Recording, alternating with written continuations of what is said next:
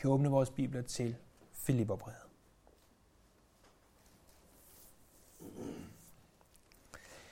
I det vi faktisk begynder et ret andet sted, nemlig Apostlenes Gerninger.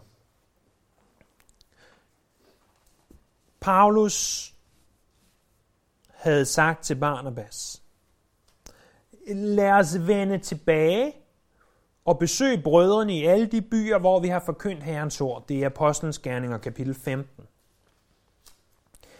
Men Paulus og Barnabas var ikke helt enige om, hvem der skulle med på den her rejse, hvor at de skulle gense de menigheder, som de tidligere havde besøgt. Så det ender med, at Paulus han tager Silas med sig, og at Barnabas drager en anden vej sammen med Johannes Markus.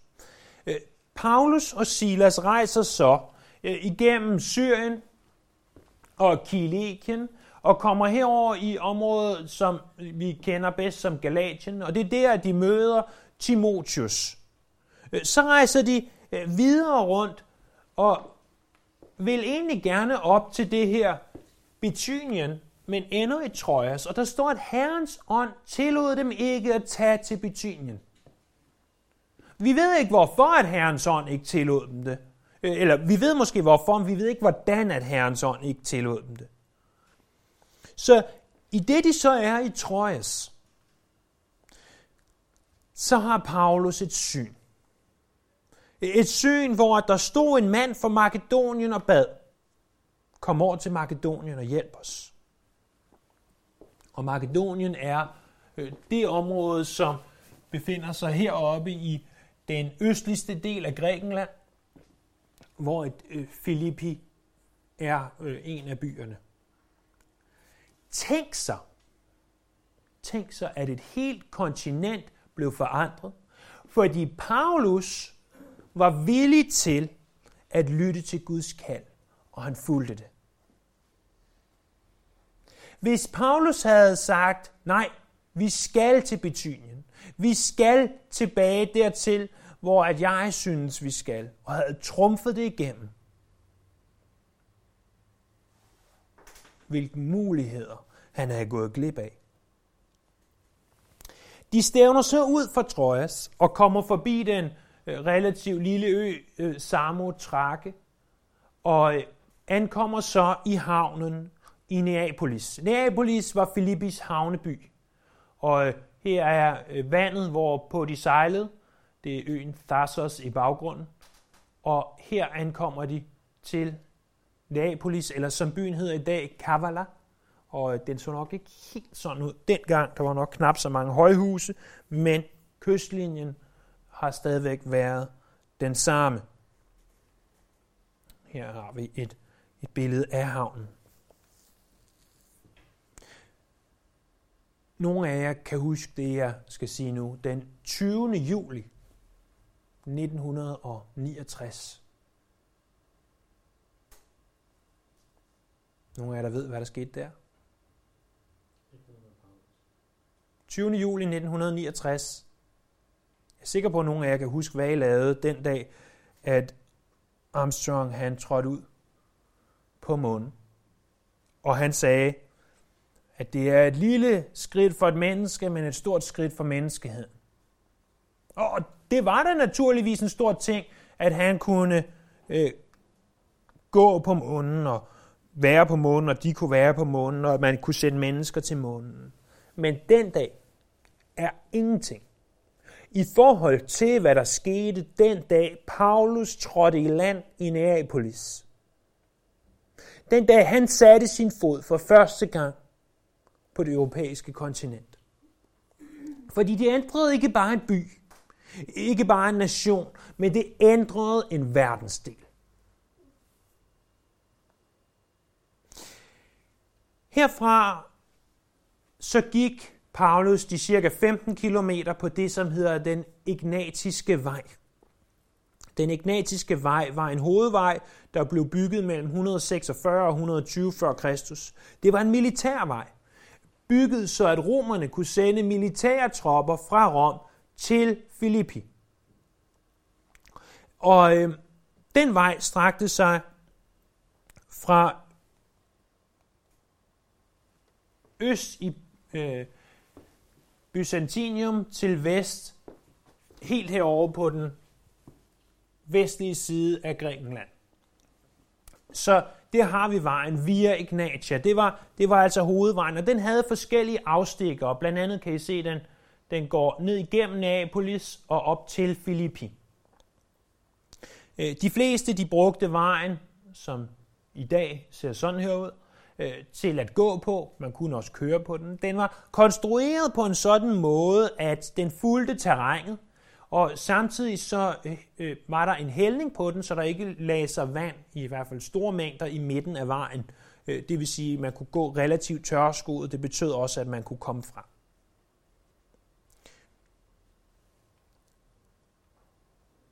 Og her har vi så billedet af Lisa, Cornea og jeg selv på den Egnatiske Vej, bare for at bevise, at jeg fandt den. Den var faktisk relativt svær at finde. Det var ikke det store turistspot, og jeg måtte læse på forskellige hjemmesider et eller andet sted og finde den inde bag ved et eller andet hospital, og det var meget spøjst sted. Men vi fandt den, og jeg glemmer det aldrig. Men det, der er langt vigtigere, det var, at havde romerne aldrig bygget via Egnatia, den Egnatiske Vej, så tror jeg ikke, at Paulus havde taget til Filippi. Han tog der til, fordi at muligheden var der. Fordi at nogen havde banet en vej for ham. Han var formodentlig fortsat i skib, måske over til Thessaloniki, og havde forbigået Filippi. Men der var banet en vej, og hvordan mon Gud han baner vejene i vores liv? Hvordan mon han lader os møde mennesker og steder og gåsteder, så at vi bliver ledt dertil? Og vi opdager det måske slet ikke. Vi tager det for givet, at selvfølgelig skal vi til fra Troas til Neapolis, fordi det er det naturlige. Og selvfølgelig skal vi gå fra Neapolis til Filippi, som ligger de her cirka 15 kilometer inde i landet. Selvfølgelig skal vi det. Men det er ikke en selvfølge. Nogle andre havde bygget den vej foran ham. Og hvordan må der indimellem bliver bygget veje i vores liv, som vi ser som selvfølger, men som egentlig er Gud, der planlægger. Prøv en gang at, ikke fordi vi har glemt, at vi er i Filipperbrevet, men prøv at slå op i Apostlenes Gerninger kapitel 16. I Apostlenes Gerninger kapitel 16, der ser vi, hvordan Paulus kommer til Filippi første gang. Og vi ser, at i det han kommer til Filippi, så gør han det, som han altid gjorde. Han gik ind for at lede efter en synagoge. Og i det, han leder efter en synagoge, ser han, der er ikke nogen synagoge. Men han finder ud af, at der foregår et bedemøde ude ved en lille bæk. Og der går han ud, og han møder nogle kvinder, som har det her bedemøde. I vers 13-15, der hører vi om den første person, der bliver omvendt, hvad vi ved af på det europæiske kontinent. Hendes navn var Lydia. Hun var slet ikke fra Europa. Hun var faktisk indvandrer.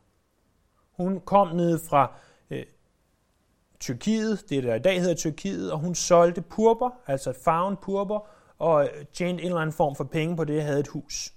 Hun var en gudfrygtig kvinde, hun troede på Israels Gud, og da hun hører Paulus' ord, så forstår hun, at han er, altså Gud er, Jesus han er Gud, og at hun omvender sig for at blive døbt. Så det er den første person, de møder. Så møder de selvfølgelig andre, men den næste person, vi hører om, var en ukendt slavepige, som var besat af en ond ånd. Det er der i vers 16 og ned til vers 24. Og da den her onde ånd har chikaneret Paulus i tilstrækkelig lang tid, så beder han Gud om at tage den onde ånd fra hende.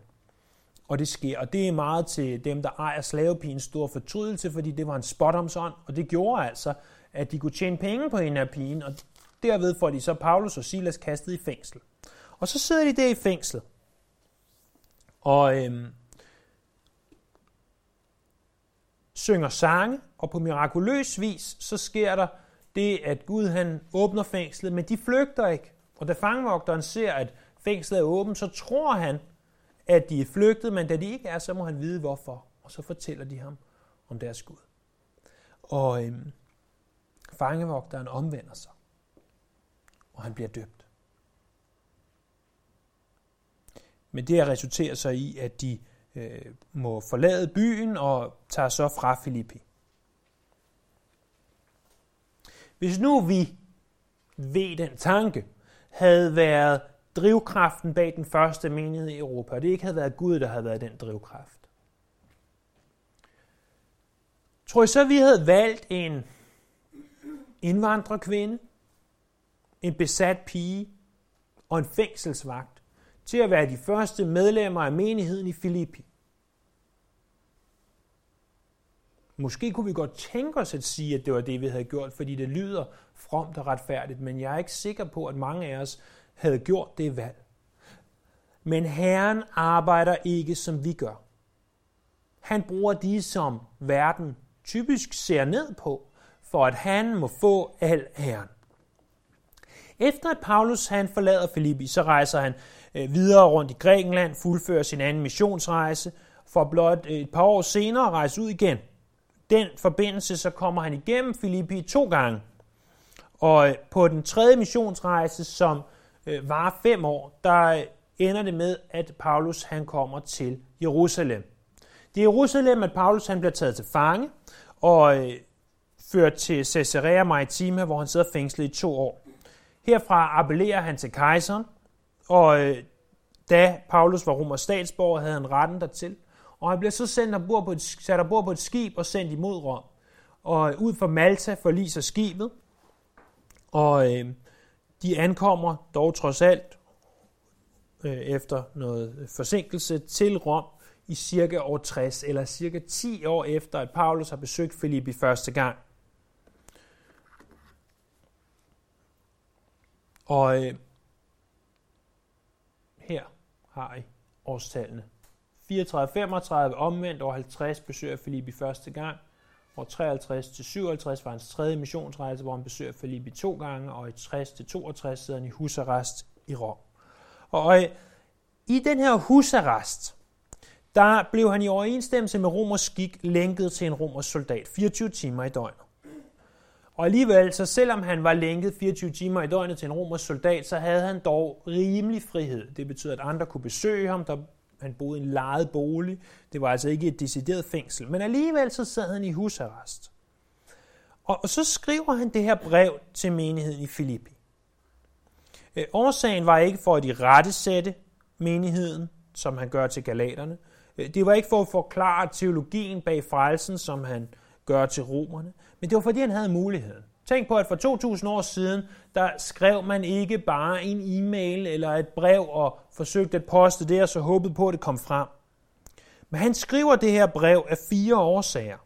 4 årsager, som er, at for det første, så havde ham her Epaphroditus, som vi læser om både i kapitel 2 og kapitel 4, han havde kommet til Rom for at overbringe en pengegave, og for at assistere Paulus. Men han er så gået hen og blevet syg, og Paulus sender ham nu tilbage og siger, han er ikke syg længere, I kan få ham tilbage, han længes efter at være sammen med jer, men I skal vide, han var til stor hjælp for mig. I må ikke ringeagte ham, når han kommer tilbage.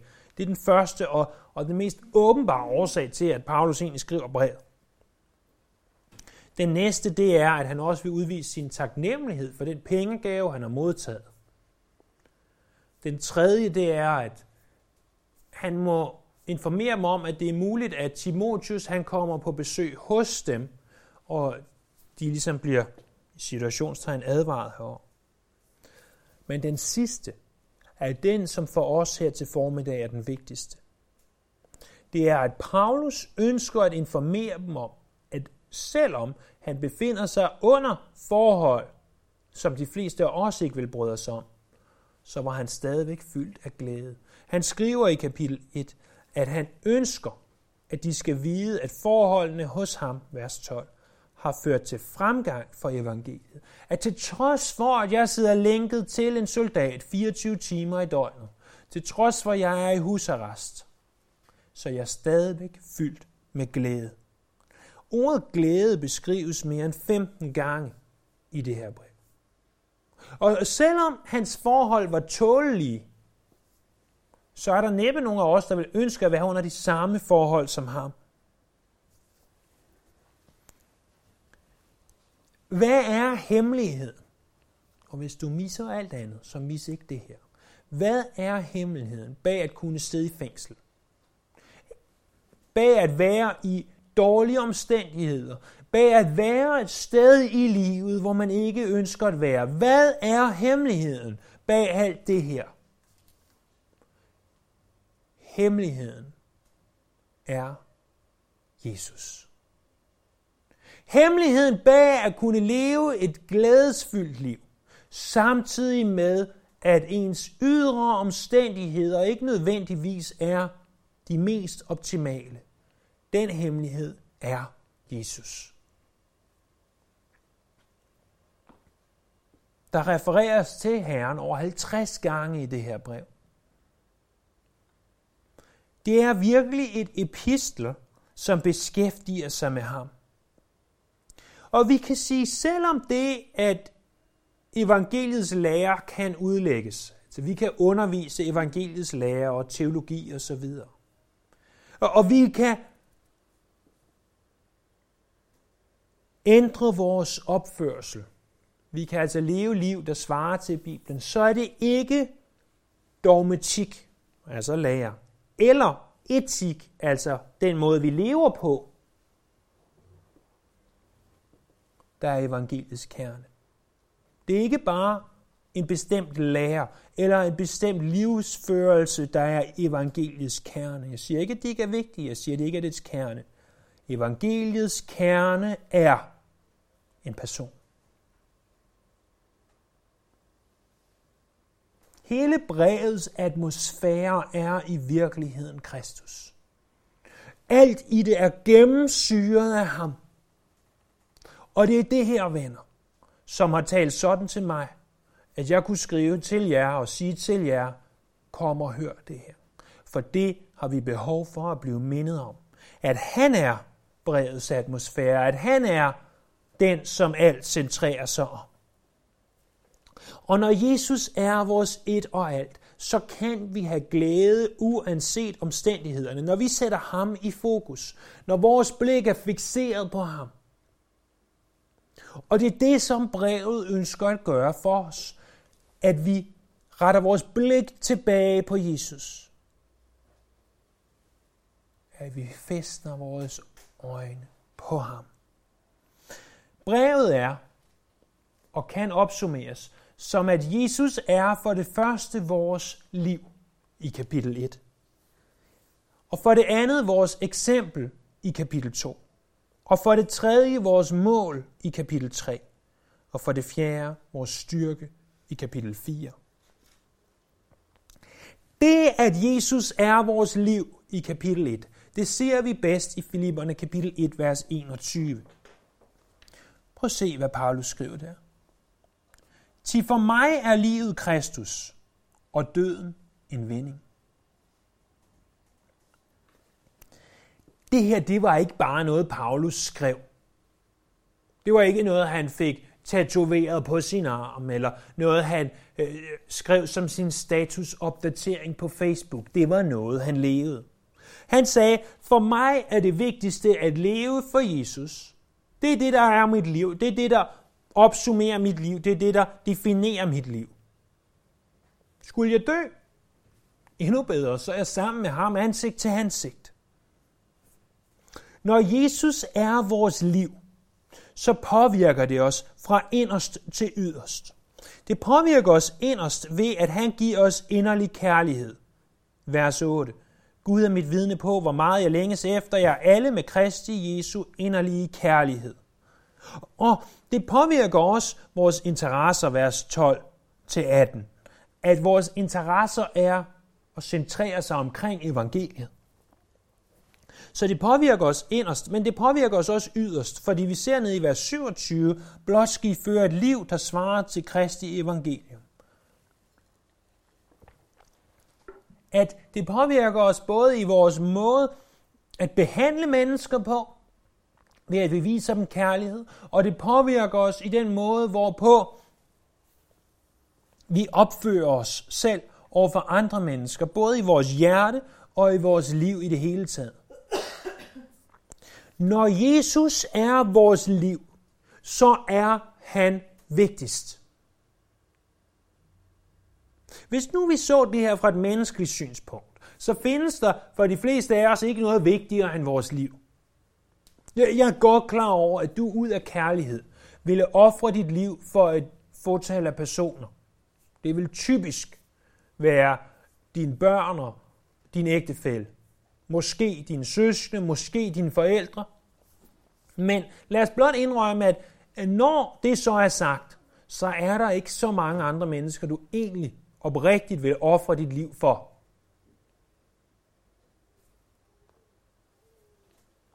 Når det kommer til vores egen del, så ved vi jo godt, at skulle vi være helt ærlige, så er der ikke nogen egen del, der er så vigtige for os, at vi ikke vil opgive dem for vores liv. At stå det mellem dig og dine ting, så vil du vælge dig. Og stå det mellem dig og de fleste andre mennesker, så vil du også i sidste ende for langt de fleste menneskers vedkommende vælge dig. Og det er fordi, at vores liv er ganske vigtigt. Det at leve er for os ligesom essensen af at være. Og vi ved godt, at dør vi, jamen så lever vi ikke længere, og så er det slut. Overfør det på det, som det betyder, at Jesus er vores liv. Når Jesus er vores liv, så overtager han den første plads. Så overtager han det, at vi vil opgive alt andet for ham. Det er derfor, at folk fra Åbne Døres bedekalender, som vi læser om hver onsdag, er villige til at give deres liv for ham. Det er derfor, at Paulus satte alt andet før. Han satte Jesus før alt andet. Fordi at Jesus er vigtigst. Han er vores liv.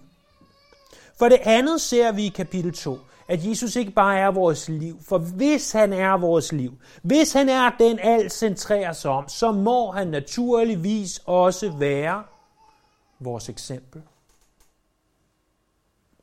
Han er eksemplet på, hvordan vi skal leve vores liv. Prøv at se der i kapitel 2, vers 5. I skal have det sind over for hinanden, som var i Kristus Jesus. Det græske udtryk for sind forstås nok bedst i den her sammenhæng som en velovervejet livsindstilling. Jesus havde en velovervejet livsindstilling. Det burde ikke komme bag på nogen af os, men det havde han. Og vi kan leve vores liv efter hans velovervejede livsindstilling. Hvad var hans velovervejede livsindstilling? Jo, det er det, vi bliver fortalt der i kapitel 2. Det var, han levede sit liv i ydmyghed. Tænk så at være treenighedens anden person. Tænk så at være Gud. Og så sige, det er okay. Jeg kommer til jorden som et menneske. Jeg bliver født som et menneske. Jeg vokser op som et menneske. Jeg er et menneske. Jeg ydmyger mig. Han levede i ydmyghed. Og han blev lydig, står der, ind til døden på et kors. Hans eksempel er selvydmygelse. Og hvordan gav det sig til udtryk, og hvordan skal det give sig til udtryk i os? Jo, vers 12. Det gav sig til udtryk ved, at de udlevede deres tro. Vers 12. Og ved vers 14, at de arbejdede uden brok. Og Paulus siger også, jeg har to mennesker, som den her ydmyghed, som Jesus havde, som rent faktisk levede efter det eksempel, han var, det er Timotheus, det er Epaphroditus. Og jeg sender nu Epaphroditus her, og senere håber jeg at sende Timotheus. Når Jesus er vores liv, kapitel 1, og når han er vores eksempel, kapitel 2, så må han også være målet for vores liv, kapitel 3. Prøv at se det her i vers 10 af kapitel 3. For at jeg kan kende ham og hans opstandelseskraft og lidelsesfællesskabet med ham, så jeg får skikkelse af hans død. Hvis Jesus er vores liv, altså det vigtigste for os, hvis han er vores eksempel, ham som vi lever vores liv efter, så må der ikke være noget vigtigere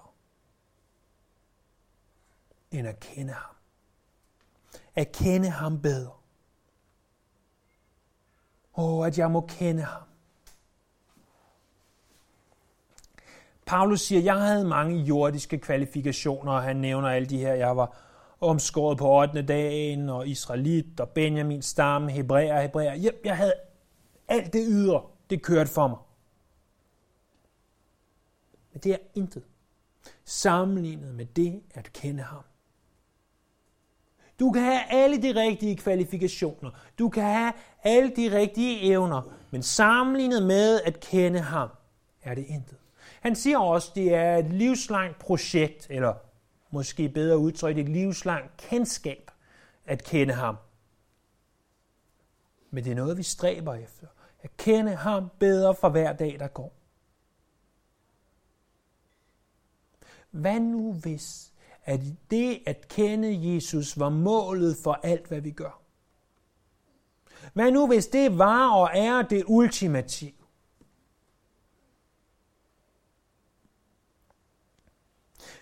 Jesus, han er vores liv. Han er det bedste eksempel på, hvordan vi skal leve vores liv, og han er målet for vores liv. At kende ham bedre er målet for vores liv. Men det er også meget godt. Hvordan hjalp det Paulus i husarrest med romersk soldat lænket i forbindelse med sig selv? Jo, for når Jesus er vores liv og vores eksempel og vores mål, så vil han også være vores styrke. Kapitel 4, der opmuntrer Paulus menigheden til ikke at bekymre sig, men i stedet for til at bede.